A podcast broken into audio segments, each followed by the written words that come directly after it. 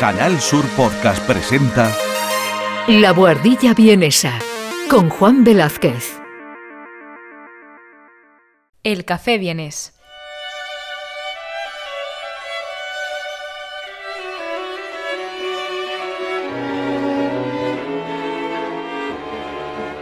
El lugar donde suceden las entrevistas de La Buhardilla Vienesa.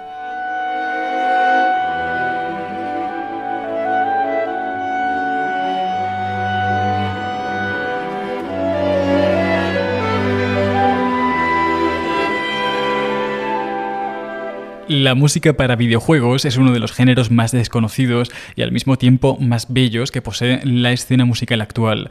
Eh, todos nos hemos divertido alguna vez con algún videojuego e incluso a veces nos hemos sorprendido de lo mucho que nos gusta su música y de lo mucho que la recordamos. Sin embargo, pocas veces hemos caído en la cuenta de que, como toda música, su autoría corre en realidad a cargo de un tipo de compositor que aún hoy en día es una de las figuras más eh, desconocidas del panorama musical.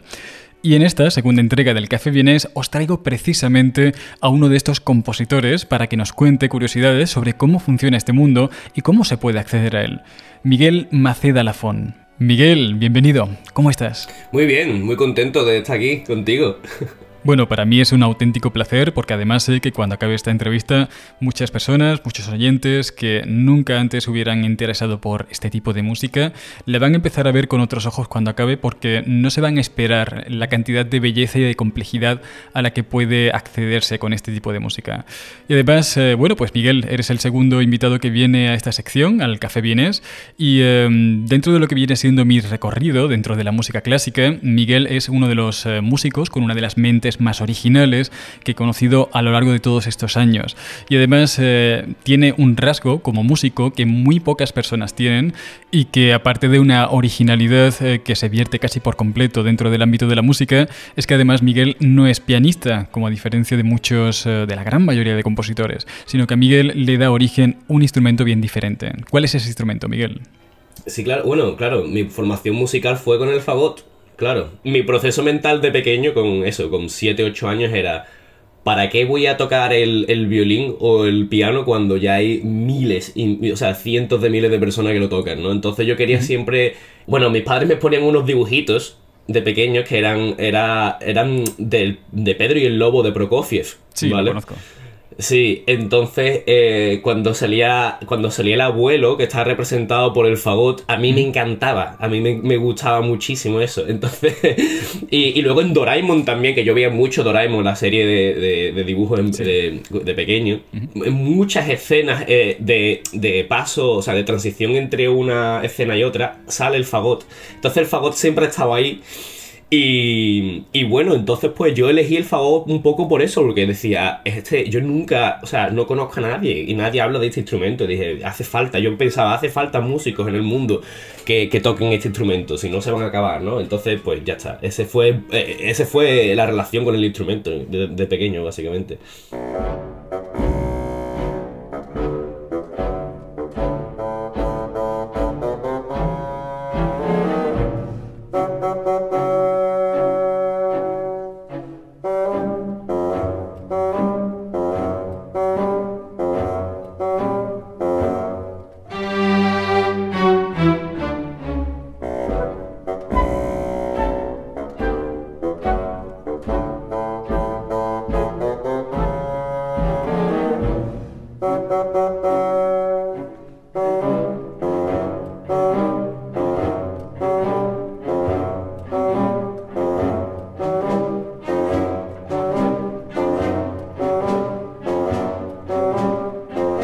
Y al margen del fagot, ¿qué fue lo que te impulsó a estudiar en un conservatorio? Pues eh, mi padre mi padre es músico, y bueno, él en un principio, o sea, mis padres siempre tuvieron esa cosa de, de bueno, de, de sus hijos, pues enseñarle la música, ¿no? Pero mi padre en un principio, de hecho, mi padre no, él dice que él no quería en un principio que, que yo entrara en un conservatorio. Ah, y eso que él era profesor de conservatorio, ¿no? Sí, es curioso, es curioso, pero, pero, no, pero él, no, él no quería, fue mi madre realmente la que... la que como que hizo más porque yo entrara en el conservatorio. ¿Y qué tal? ¿Cómo fue tu experiencia dentro de un conservatorio? Eh, mi primer profesor de fagot fue... O sea, siempre ha sido una relación muy conflictiva. Eh, o sea, es, es raro, ¿no? Decir... Porque al fin y al cabo es la persona que, que, me, que me enseñó en un principio a tocar el fagot, ¿no? Uh-huh. Por lo tanto, es como siempre está esa parte de, de que, bueno, de que debe haber un cierto agradecimiento, claro, ¿no? Sí. Pero sí que es verdad que fue una persona que no estaba nada involucrada en lo que es la enseñanza y que siempre uh-huh. llegaba tarde y, y muy... Muy mal profesional realmente y con muchas frustraciones. Yo hubo bueno. un montón... Y no lo estoy diciendo, o sea, realmente no... No creo que fuese culpable... No sea... No creo que él sea culpable de que... De, de ciertas frustraciones musicales que yo pueda tener hoy en día. Para nada, porque eso es algo mucho más personal, ¿no? Pero sí que es verdad que... Que hubo ciertos momentos del proceso, pues, de formación y creativo musical que... Que la verdad es que no, no estoy contento en ese sentido, ¿no? Mm-hmm. Eh, el resto de profesores de fagot que he tenido, la verdad es que es muy bien.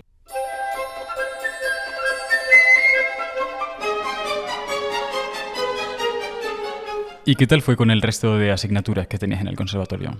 Tú sabes, algunas asignaturas más interesadas, otras menos interesadas. Siempre me ha gustado mucho también la historia de la música, uh-huh. sinceramente, que gracias, gracias en parte también a María Luisa, grande, sí. grandísima profesora. Cierto. Grandísima, grandísima profesora que yo creo que, que le ha inculcado mucha pasión por, por bueno, saber, más que la música, más que la historia de la música, sobre todo me interesa la evolución de la música, ¿no? ¿Por qué hemos llegado a donde estamos hoy en día, no? Uh-huh. Eso es un tema que me parece...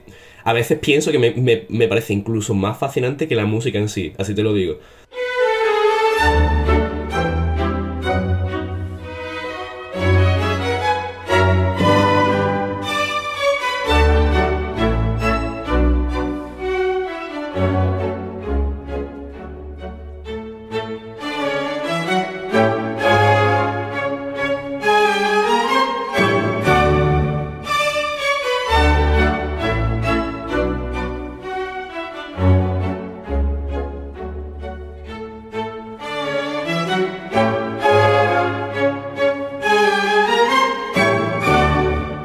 ¿Qué tal te fue en tu paso por el Conservatorio Superior? Cierto, quizás desencanto, eh, pero, ma- pero más que un desencanto, en verdad fue algo personal de yo, ese verano después del Superior, plantearme...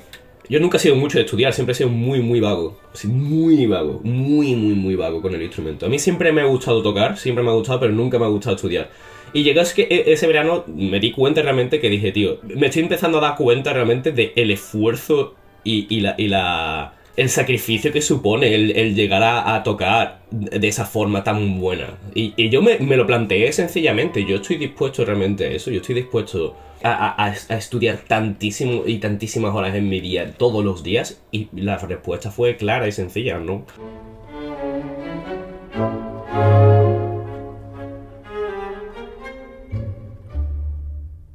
Pues fuiste muy valiente tomando esa decisión. Eh, ¿Fue entonces cuando empezaste a, a crear música? Sí, sí, eh, efectivamente. Fue eh, fue en el mismo año de, que, que dejé el conservatorio, pero un poco antes. O sea, realmente como en febrero, marzo de, de dos mil catorce fue cuando empecé este grupo de música electrónica con, con un amigo mío. Aunque, bueno, sí. yo ya había estado... ¿Cómo se llamaba el eh, grupo? Eh, dejémoslos en Y F M, así se llamaba el grupo. ¿Y cómo que surgió la idea de crear este grupo de, de música electrónica con un, con un amigo? La cosa empezó así, yo le enseñé las transcripciones, yo me dedicaba mucho a hacer transcripciones de... Pues simplemente cogía música que a mí me gustaba y la que transcribía en el programa, ¿no? Y le ponía los sonidos así y tal. Y, y claro, y él llegó un día a mi casa y, y, y vio esas transcripciones y me decía, tío, esto lo has hecho tú, ¿sabes? En plan de, de transcripciones de, de, bueno, de temas de videojuegos y tal y cual. Y yo decía, sí, eso es lo único que sé hacer, ¿sabes? En plan, no sé, no sé crear sonidos, ¿sabes? Nada más que sé poner notas. Y bueno, después de varias semanas fue cuando él me dijo, oye, ¿y si hacemos un grupo, ¿sabes? En plan, hacemos, vamos haciendo música juntos y las vamos subiendo. Y nada, la verdad es que fue una experiencia muy buena, nos lo pasamos muy bien.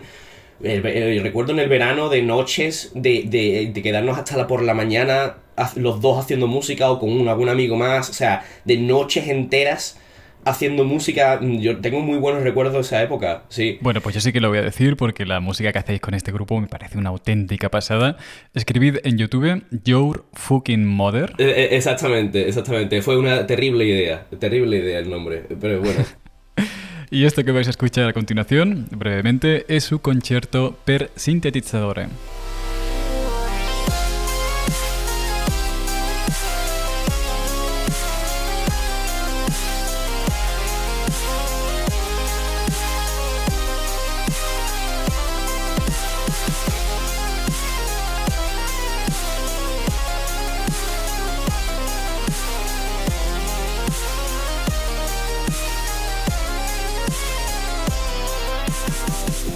La verdad es que una de las características que siempre me han fascinado más de la capacidad creativa de Miguel es la de fusionar el barroco con la música electrónica, eh, cosa que me parece realmente fascinante.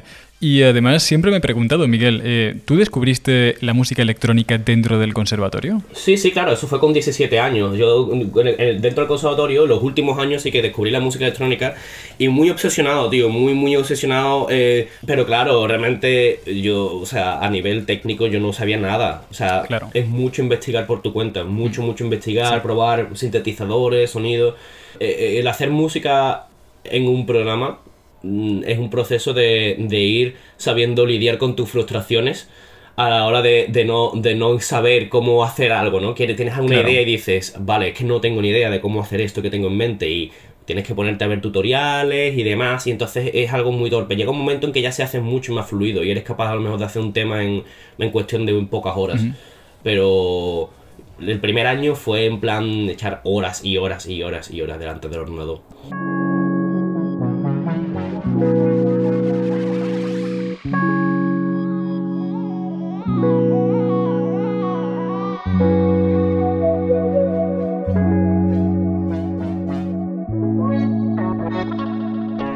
Y en estos años en los que se estaba forjando tu gusto estético por la música, ¿qué compositores clásicos que venían de la herencia del conservatorio fueron los que más eh, fueron influyendo en, en tu creación musical?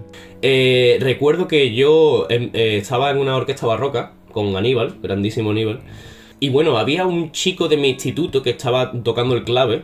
Y muchas veces, mientras yo recogía el fagot, que claro, es de los que más tardo en salir, ¿no? Estaban todos los, todos los instrumentistas de cuerda y en plan, ¡pum!, meten su instrumento en su... Y yo me tengo que limpiar, quitar las piezas, patatín, patatán. Y mientras tanto, pues él se quedaba allí conmigo y, y nos poníamos a charlar, ¿no? Y recuerdo que él fue de, de, de los primeros que realmente... Yo vi que era una persona que tenía realmente pasión por la música y, y la comunicaba, al menos la comunicaba, yo no sé los demás, pero él sí que la comunicaba y me decía, tío, está escuchando esto y esto, tal. Y yo, y yo recuerdo empezar a, a, a escuchar Bach deliberadamente, ¿no? De sentarme en el ordenador y empezar y ponerme a escuchar, ¿no? Recuerdo sobre todo una de, mi, de mis fugas favoritas, que es la de la... Eh, es la novecientos catorce. Y es, es, me encanta, o sea, de, esa, esa es de las primeras que escuché y a día de hoy la sigo escuchando y, y, y me fascina.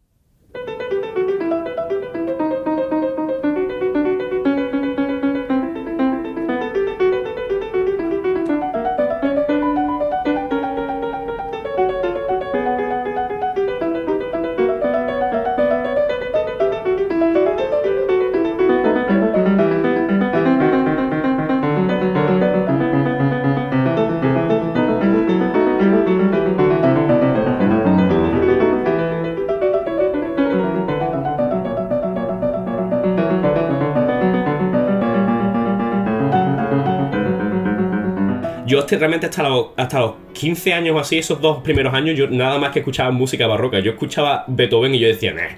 Pero, o sea, yo era cani barroco total. O sea, pero, pero total. Pero sí, ya llegó un momento que empecé a abrir la mente y...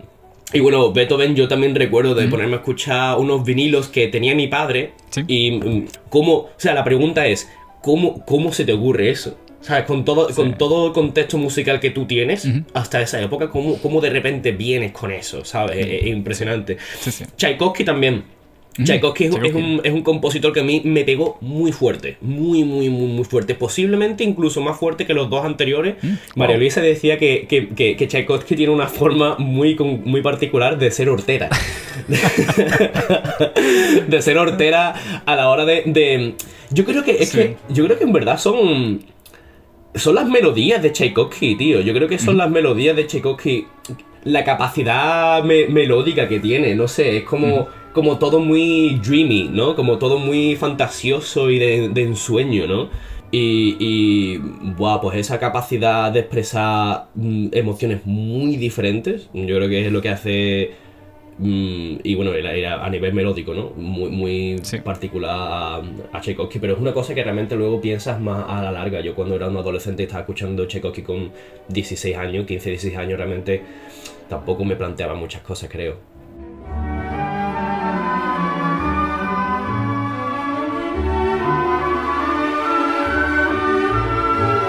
En este caso no, esta es la sexta sinfonía de Tchaikovsky, pero la gran mayoría de música electrónica que va a sonar durante el capítulo de hoy es música original de Miguel, así que para que lo tengáis en cuenta cuando lo estéis eh, escuchando.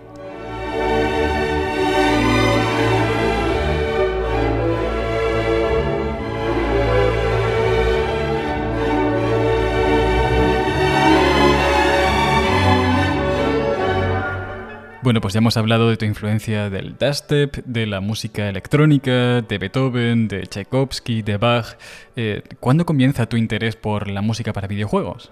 Interesarme a nivel de como, como oyente, siempre, porque yo siempre he sido mucho de videojuegos desde que tengo conciencia. Desde que tengo conciencia, los videojuegos, yo cre- creo que a nivel de pasión pura y dura que surge de, de mí, siempre he tenido más pasión por los videojuegos incluso que por la música, realmente.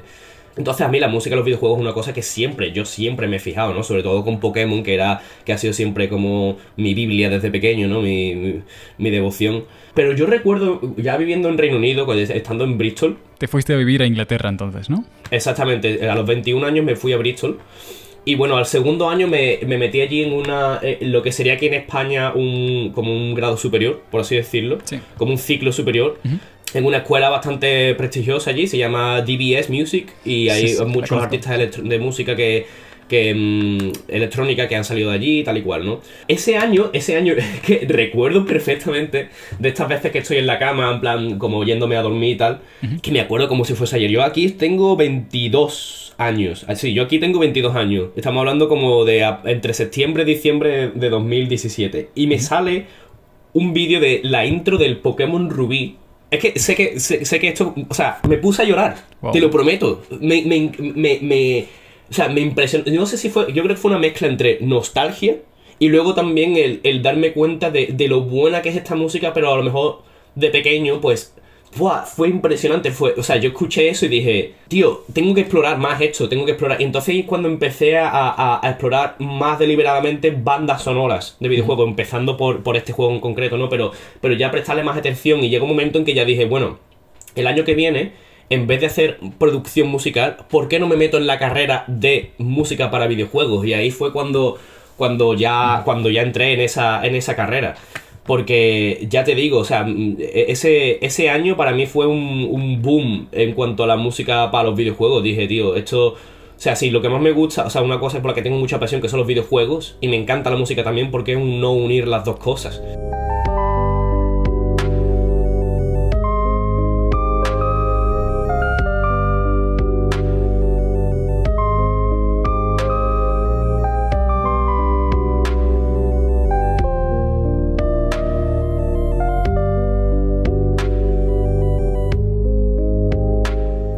Y durante los años donde tú estuviste realizando esta formación en Bristol, los compañeros que allí tenías eh, tenían un perfil parecido a los que ya habías tenido antes en el conservatorio. Para nada. Eh, esta formación musical realmente, bueno, el primer año tuvo que ver más con algo más tecnológico, no tanto como algo, algo musical. Había una asignatura de, de teoría de la música y composición, pero, pero realmente estaba más eh, especializado en lo que es el plan micrófonos, mesas de mezcla, ese tipo de cosas, ca- muchos cables, eh, pero yo creo pero yo creo que más mmm, música electrónica sobre todo, o sea, música electrónica, muchos amantes del drum and bass, del E D M, eh, un poco de todo. También había algunos más frikis, en plan de, de que les guste todo tipo de música, pero es curioso que fuera del conservatorio es cuando realmente al final he conocido a la gente con una mente más abierta por la música, ¿no? Porque, porque yo creo que también es normal, porque son gente a las que no le han dicho desde pequeño la música es así y así no. Que, que es una cosa que a, no, a todos nos han dicho en el conservatorio, la música es así y así no es la música. Y, y entonces, claro, mmm, yo creo que ese tipo de, de afirmaciones acaban metiéndose, se, se te acaban metiendo en la cabeza, especialmente cuando te las dicen de pequeño. Entonces, pues sí, perfiles muy diferentes, perfiles muy diferentes.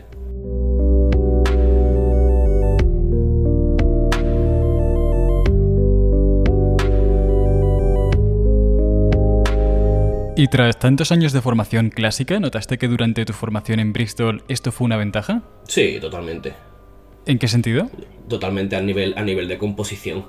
porque yo creo que todos, la mayoría de los compañeros, de hecho yo creo que era yo era el único que tenía un, un, una educación o un, un contexto clásico, sí, era, era el único.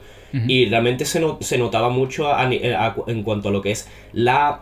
la composición du- pura y dura. Luego había muchos otros aspectos que realmente yo era uno más eh, a, a la hora de, por ejemplo, implementar sonidos, o claro. no solamente implementar, sino crear sonidos, ¿no? Mm. El diseño de sonido. Yo realmente eso empecé a hacerlo con diecinueve años. Pero a, a la hora de, de, de lo que es la composición, sí, porque para mí era mucho más intuitivo luego crear melodías o, o crear o sea, eso, progresiones, acordes, tal y cual. Pues algo que sin duda toda la música clásica me, me sirvió mucho, sin duda. De hecho, recuerdo que, que por esa época te dio por subir eh, fugas de Bach eh, transcritas al, al sintetizador. Y me gustaba mucho en concreto una que subiste, que creo que era la número dieciséis del clave bien temperado, que era una barbaridad.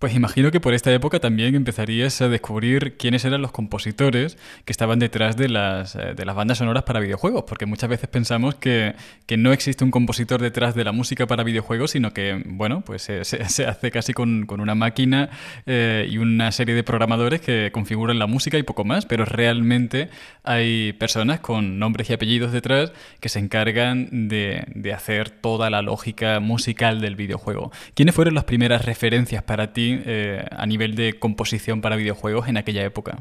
Vale, me gusta mucho esta pregunta, tío, porque realmente creo que, que describe bastante lo que es la sensación que, que se tiene, que se, no solamente con los videojuegos, quizás también a veces con, la, con las películas. Bueno, creo que, que creo que los compositores de películas tienen un poco más de renombre, ¿no? Pero los videojuegos es como... Es como es que, es que es curioso, claro, tú debes un, a lo mejor entras a un videojuego incluso muy pequeño y te encuentras con una absoluta maravilla sí. de música, pero hay gente, yo creo que tiende a pensar que, que son los mismos programa, programadores frikis con gafitas que han, que, han, que han metido la música ahí con códigos y tal, y es no, sí. es un compositor, evidentemente, evidentemente es un compositor.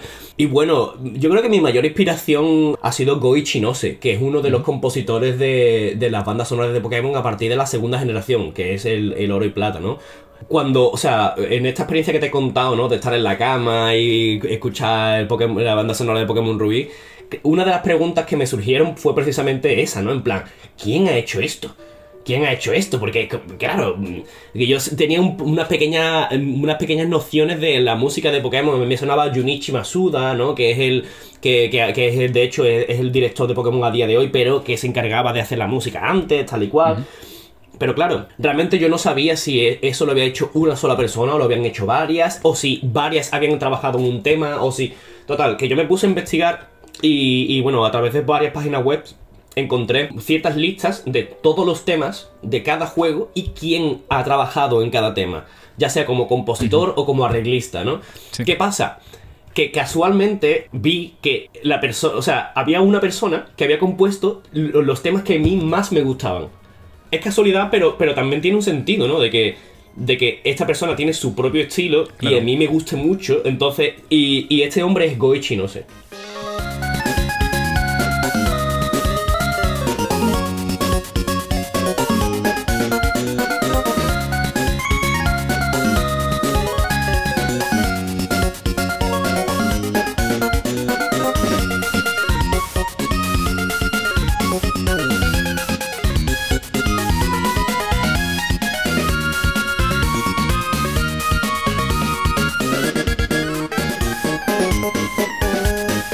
cierto modo es curioso, en cierto modo yo creo que tiene una forma de, de, de, de escribir melodías muy parecida a Tchaikovsky, en mi opinión. Uh-huh. Sí. Muy, muy parecida a Tchaikovsky en el sentido de, de, de pasión, sí, y... ¿sabes? Pero luego también ser capaz de expresar como muchísima nostalgia mm. y muchísimo, muchísima tranquilidad, muchísima paz, eh, que más me, me influyó. Luego también hay muchos otros, pero Go Ichinose es eh, eh, eh, sin duda. De hecho hubo una, una parte de, de esta asignatura que teníamos de, de composición para música, sí, que teníamos que hacer un trabajo, escribir un, un essay, un ensayo sobre el, el compositor de música de videojuegos que nosotros quisiéramos, ¿no? Y la tutora que teníamos, la profesora, nos dijo que si fuese, que si nos era posible, que le entrevistáramos de alguna forma u otra. Claro, para algunos eso fue imposible, porque a lo mejor elegían a Toby Fox o algunos como muy grandes y era como completamente inaccesibles, ¿no? Claro. Bueno, yo en el momento en que ella dijo eso, yo ya tenía en mente que yo lo iba a hacer de Go Ichinose, por supuesto, ¿no? Claro, yo realmente no sé hasta qué punto, yo no sé nada de él, o sea, yo no sé, no sé nada, en ese momento yo no sé nada de su vida, absolutamente nada, yo no sé quién es esta persona, ¿no? Mm. Porque Nintendo además también son muy herméticos con... con o sea, sí. Nintendo son muy sí, sí, sí. herméticos. Pero bueno, a mí me dio... Yo dije, bueno, a ver cómo encuentro yo a esta persona, ¿no? Y a mí me dio por buscarlo en Facebook. yo, o, sea, yo, o sea, yo lo busqué por todos lados, pero dije, tío, ¿y si voy a...? Porque claro, tú lo pones en Google y es como, bueno, claro, te sale un poco de información, sí, tal y cual, pero yo lo busqué en Facebook, tío, y... Me, me lo encontré en Facebook, o sea, me encontré con su perfil. Aparte, yo sabía que era él, yo sabía que era él porque en sus amigos tenían, tenía como amigos en Facebook a los demás compositores de Pokémon. Tenía, tenía a Junichi Masuda. Anda que funciona bien la privacidad de Nintendo. Tío, tenía a Morikai Aoki, tenía a, al, al Kageyama, tenía todo, que yo me los conocía. Entonces, los veía todos ahí y es como... Tío, es él, es él. Y yo pensaba, es él, es, es, o es él o es un grupo de amigos que se han puesto el nombre de cada uno. Y, bueno, en fin, bueno. Total, le mandé un mensaje explicándole un poco la situación, ¿no? Le dije, sí, mira, soy un estudiante en música para videojuegos, tal y cual. Uh-huh. Y, y bueno, he decidido hacer un trabajo sobre ti. Y entonces, bueno, si no sé si estarías abierto a que te hicieran unas preguntas, puedo hacerlo por email, tal y cual. Y tío, bueno, tú sabes cómo son los japoneses, ¿no? Que son como muy... como son, son, por supuesto, muy educados y además también muy... Eh, como agradecidos, ¿no? Mm, mm. Y tío, me mandó, el mensaje fue enternecedor. El tío me dijo, mira, mm, me, ale- me honra muchísimo que me hayas elegido a mí. Wow. Yo, o sea, de verdad me alegra muchísimo. Por supuesto, estoy, a- estoy abierto a que me hagas cualquier tipo de pregunta. Este me mandó su email, este es mi email. Y luego me dijo también, bueno, y disculpa porque mi inglés no es muy bueno, tal y cual. De hecho, voy a tener a un compañero mío de la oficina, eh, en plan ayudándome para traducir tus preguntas y tal. Bueno. Y, y yo evidentemente yo estaba loco de contento, o sea, yo estaba, claro, no, me, no me podía contener, claro, y nada, y bueno, me lo pensé, me pensé las preguntas muy bien y, y, y nada, le, le, le mandé mis preguntas y él me respondió en cuestión de una o dos semanas, me respondió todas las preguntas y una de, la, una de las cosas que me dijo que de hecho él tenía mucha influencia de Chopin, pues mm. sí, la verdad es que tiene sentido.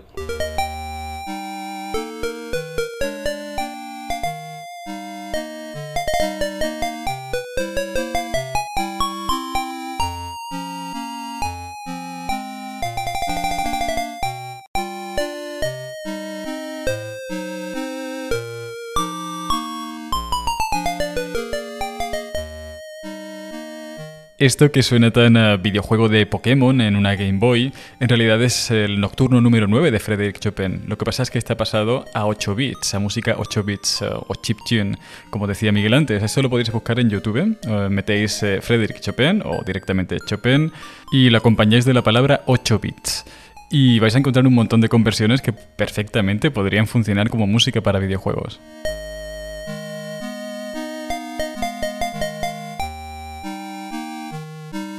Y por cierto, Miguel, en los años en los que tú estuviste allí en Bristol, además tuviste la oportunidad de escribir la música para tu primer videojuego, cosa que fue bastante épica porque tenías solo veintidós años, creo.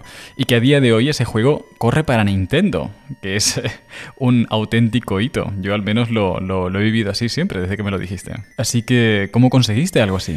Pues eh, fue un poco cuestión de, de estar en el sitio adecuado, en el momento adecuado. Mm, al final, el networking es súper importante, es muy, muy importante. Cono- ir a convenciones, conocer a mucha gente Y para mí fue una cuestión de eso. Realmente muchos de, mi, muchos de mis compañeros de clase tenían muchísimo talento y muchísima creatividad musical, pero a lo mejor nada más que se quedaban en su cuarto y punto, ¿no? Yo pues me encargué de, de ir a sitios, ¿no? Y, y bueno, uh-huh. había un... En Bristol hacen, todos los meses hacen como una reunión de desarrolladores de videojuegos y cada mes tiene... tiene un motivo diferente, ¿no? Hay veces que son a lo mejor simplemente como charlas o tal. Y esta vez había una que, si no recuerdo mal, fue a finales de noviembre de ese año, dos mil dieciocho. Yo sí. tenía veintitrés años. Y la, el motivo de esa reunión era para que cada desarrollador fuese allí mostrando su juego. Tenían, entrabas en la sala y tenían como un montón de televisores y cada, y cada televisor pues estaba los desarrolladores de tal videojuego y lo estaban como enseñando, ¿no? Entonces yo... Yo fui allí con, sin ninguna vergüenza ninguna, y yo iba con unas tarjetitas que de hecho nos habían hecho hacer en uno de los, una de las asignaturas en, el, en la carrera, uh-huh. que era un poco como de marca personal y de media. La verdad que esa asignatura fue muy útil. Entonces yo tenía una tarjetita en la que ponía Lafon, ¿no? Y, y, y mi correo, tal y cual, ¿no? Bueno, y yo se la iba dando a todos, ¿no? Y, y bueno, pues... Muchos de ellos no me echaban mucha cuenta, ¿no? En plan, ah, vos soy un estudiante de música, tal y cual. Y como, eh. Vale, pero, pero estaban esta gente, los de, o sea, estaban James y Josh, ¿no? Que son sí. los, los, los, los dos chicos que han hecho este videojuego. Y estaban allí y, y yo re, lo, realmente los vi de los más simpáticos. Y claro, porque fueran más simpáticos, pues me dieron más lugar a... a yo poder tener una conversación con ellos, y empecé a hablar sobre todo con Josh, y bueno, surgió un poco porque él empezó a decirme que había un amigo suyo que estaba haciendo la música, ¿no? Tal, y, y bueno, yo la, él me dio la oportunidad de escucharla, yo me, me puse en mis cascos y me puse a escucharla, uh-huh. y claro, yo, yo le miré, ¿no? Y le dije, bueno, ¿y esta, esta música es la que ya vais a tener en el videojuego? ¿No? Se lo pregunté así, ¿no? Y él me dijo, ¿te has dado cuenta? ¿No? Me dijo, ¿te has dado cuenta? Y, y bueno, yo le di un poco mis ideas de, de, lo que, de lo que yo pensaba que la música podría ser. Le dije, mira, tío, yo he estado jugando tu juego, que por cierto, de verdad, y esto se lo dije muy sinceramente, si me dices que esto es un juego que está ahora mismo a la venta en el mercado, en la Switch o en la Play, yo me lo creo, ¿sabes? Es un juego muy bueno. ¿Cómo se llama este videojuego? Para que la gente lo pueda buscar en YouTube o jugarlo en la Nintendo Switch. Se llama Drink More Glurp. Glurp, G L U R P, ¿no? Drink, o sea, bebe más Glurp. Y, y sí, bueno, eh, si lo pones en YouTube te puede salir el tráiler y tal, y puedes encontrar muchos, o sea, también youtubers que han hecho gameplays con, con este juego y tal. Sí, sí, vamos, he visto varios vídeos en YouTube comentando este juego y alcanzan las ciento y pico mil visitas, o sea que está muy bien, ha tenido bastante éxito el juego. Os pongo un trocito de su música.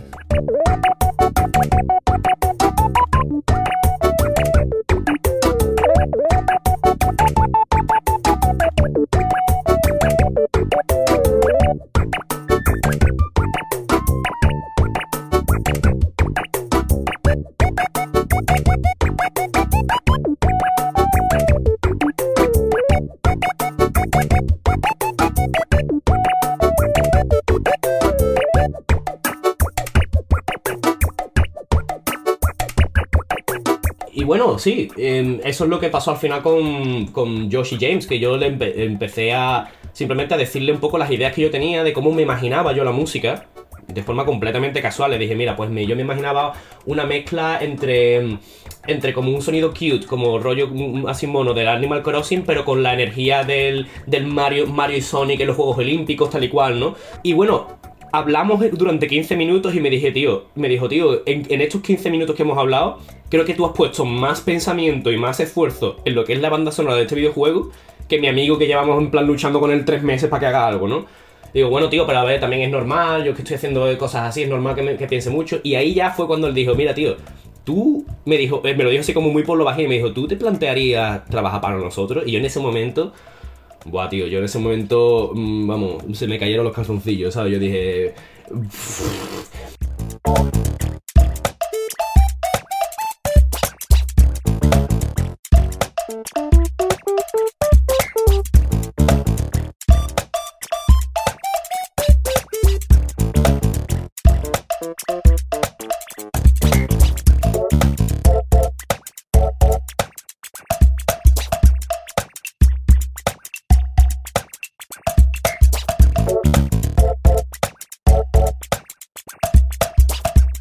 Cuando echéis un vistazo a este videojuego en YouTube vais a ver que la música es casi inseparable de la imagen. Está tan bien hecha, tan a medida, eh, los colores, las texturas, el burbujeo del, de la bebida del Glurp que toman los, eh, los extraterrestres para hacer las olimpiadas.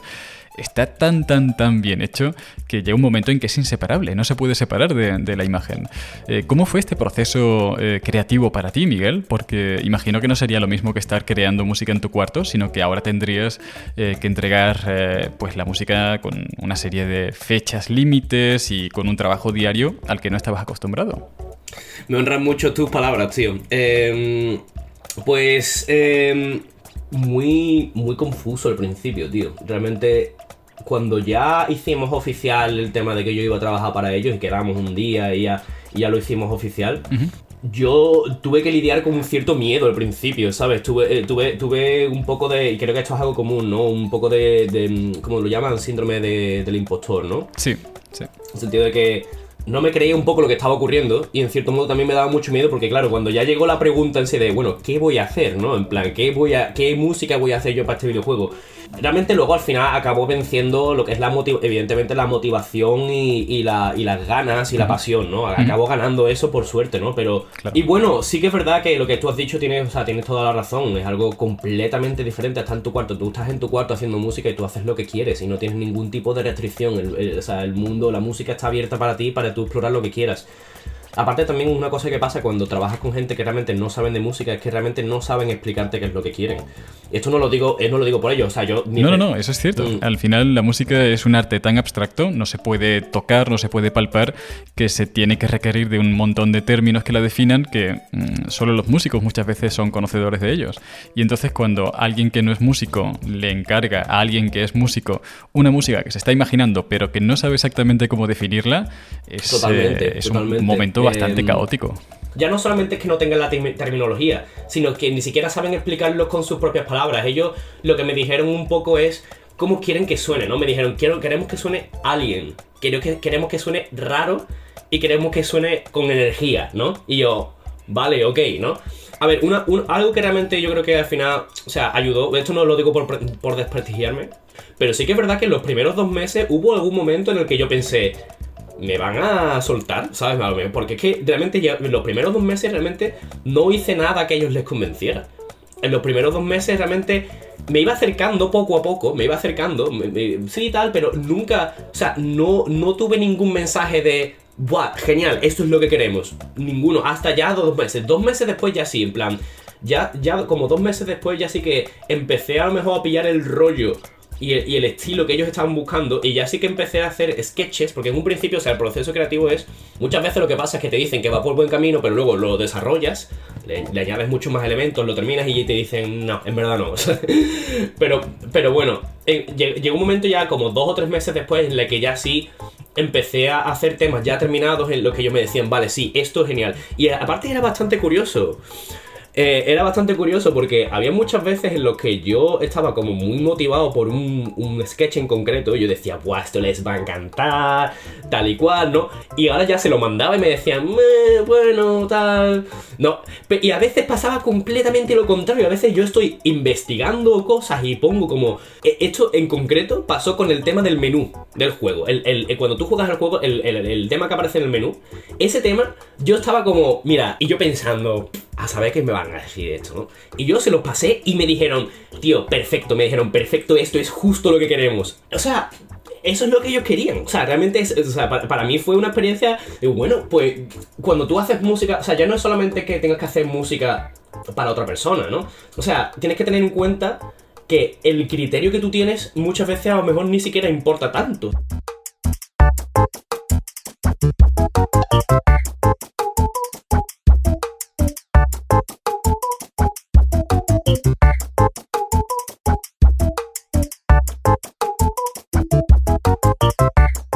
¿Y cuántas horas tendría que dedicar un compositor de media para sacar la música de un videojuego así? Yo creo que el, el mejor compositor de videojuegos trabaja algo todos los días. Eso es lo que... Creo que eso sería lo ideal.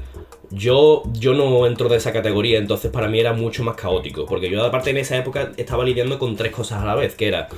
la universidad, mi trabajo en el hotel, yo estaba trabajando en un hotel en ese momento, claro, esto, esto, y luego eso, ¿no? Entonces, claro, yo muchas veces me ponía a trabajar, de hecho, en el hotel. ¿Mientras estabas en la recepción? Exactamente, el ochenta a noventa por ciento de la banda sonora de ese videojuego está hecho en el hotel. Mm. Sí, claro, porque yo, era, yo trabajaba de noche, entonces pues eh, muchas horas no había nada que hacer, entonces yo pues me, me, me ponía a hacer música por las noches. Yo estaba allí, tú, tú entrabas en el hotel y te veías a este friki con los cascos puestos eh, a las tres o las cuatro de la mañana, como haciendo así con la cabeza eh, delante del ordenador, haciendo música.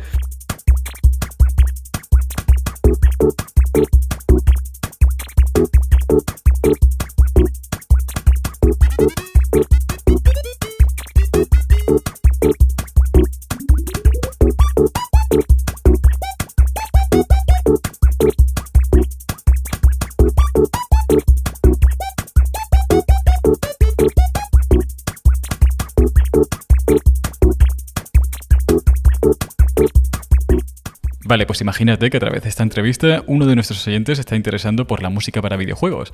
Eh, ¿Por dónde le recomendarías que empezase a escuchar? Esta es la parte de la entrevista que yo estaba esperando. Para empezar, o sea, yo soy partidario de que escuches lo que te interese. Ahora, sí. Si me preguntas que, mm, por bandas sonoras, uh-huh. A ver, yo te diría que modernas, yo diría que mi banda sonora favorita, o sea, no, yo no soy mucho de favoritos, la verdad, normalmente no suelo tener nada favorito, ¿no? Pero en esto sí que yo creo que es bastante justo decir que mi banda sonorita, sonora favorita sí. es la del Octopath Traveler, compuesta uh-huh. por Yasunori Nishiki, que aparte con, con instrumentos reales, o sea, creo que tiene parte electrónica también y, y por supuesto, pero, pero tienen, o sea, hay vídeos de cómo han grabado la, la banda sonora y eso. Es que no es normal, o sea, no, no, no se puede hablar de esa banda sonora, es, es, es increíble, es absolutamente increíble.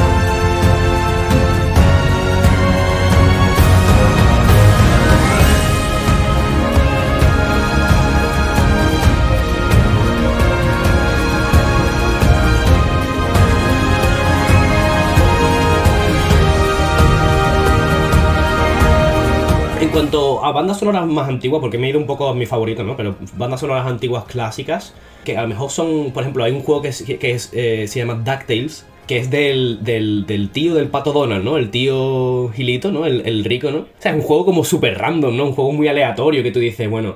Bueno, pues ese juego tiene una banda sonora legendaria. Muy, muy, muy, muy buena. Sí, sí, sí. Son tres voces, y rap- es el, tres voces, batería...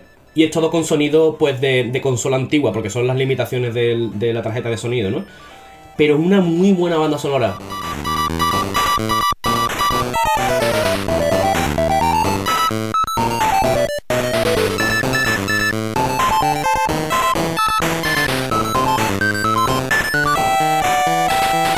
Luego yo quizás estoy un poco como influenciado, pero yo recomendaría también la banda sonora de, de los juegos primeros de Pokémon, la verdad. Son muy buenas, son muy muy muy buenas, sobre todo la, sobre todo la segunda generación.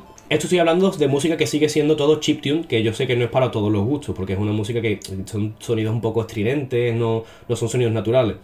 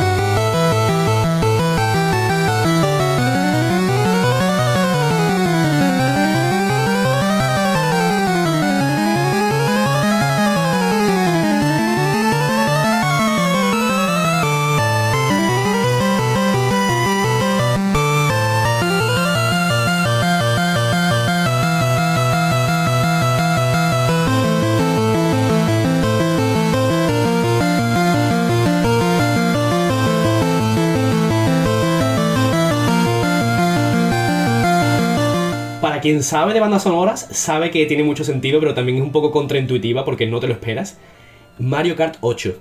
Absolutamente eh, de locos. La banda sonora de Mario Kart, lo que es la saga, lo que es la, la serie de Mario Kart, veníamos de la, del Mario Kart Wii, ¿no? Que tiene una banda sonora que es un poco, en verdad, intrascendente, ¿no? Hay un tema más chulo que otro, pero... Y de repente dicen, bueno, vamos a hacer Mario Kart ocho, venga, dirección musical. Y yo no sé a quién se le ocurrió la idea de, como motor principal de la banda sonora, una banda de, de, fusión, de jazz fusión. Y yo lo recomiendo muchísimo esa banda sonora, es que es impresionante, es muy buena, eh, tiene muchísimos, muchísimos temas buenos.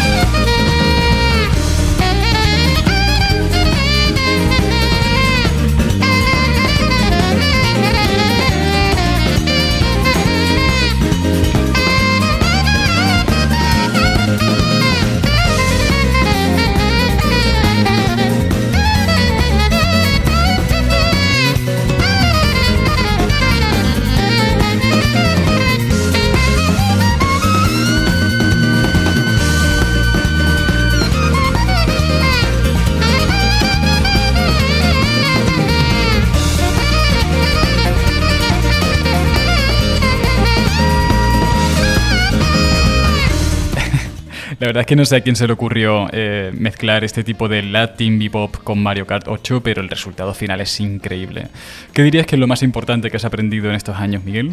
Lo más importante es que, que seas capaz de poder dedicarle mucho tiempo a lo que a ti te gusta hacer. Porque que a ti te guste algo y que te guste hacerlo creo que son dos cosas muy diferentes. Eso es lo más importante que he aprendido. Bien, pues ya con esto llegamos hacia el final de la entrevista, que espero que os haya sido de, de utilidad para algunos, os haya servido de curiosidad para otros y que desde luego a través de este programa pues se haya abierto una pequeña ventanita a lo que es un mundo tan inmenso y desconocido para muchos como es la composición eh, para videojuegos. Así que simplemente agradecer a Miguel Maceda Lafon, lo podéis encontrar en sus redes sociales por Lafon Music con doble F. Eh, en Instagram, en Twitter y también en SoundCloud. Y nada, Miguel, que muchísimas gracias por haber asistido al Café Vienés. Bueno, pues para empezar, muchísimas gracias por invitarme, Juan. O sea, ya te dije, para mí fue un, un honor que me hayas invitado y, un, y siempre es un gustazo hablar contigo. Y, y nada, para, para quien esté escuchando, espero poder haber sido capaz de, de abrir un poco de, de camino. Y, y nada, si alguien quiere contactarme personalmente también, todas mis redes sociales están abiertas, eh, si cualquier tipo de duda con respecto de, de música para videojuegos y si además también alguna, alguien me quiere pasar algo de música, yo siempre abierto a, a, a intercambiar música con cualquier persona que sea apasionada de la música y, y nada. Pues nada, Miguel, nos interesaremos por tu música y por el universo al que pertenece, porque de verdad que merece la pena. Y nosotros nos vemos en nuestro próximo capítulo de La Buhardilla Vienesa. ¡Hasta pronto!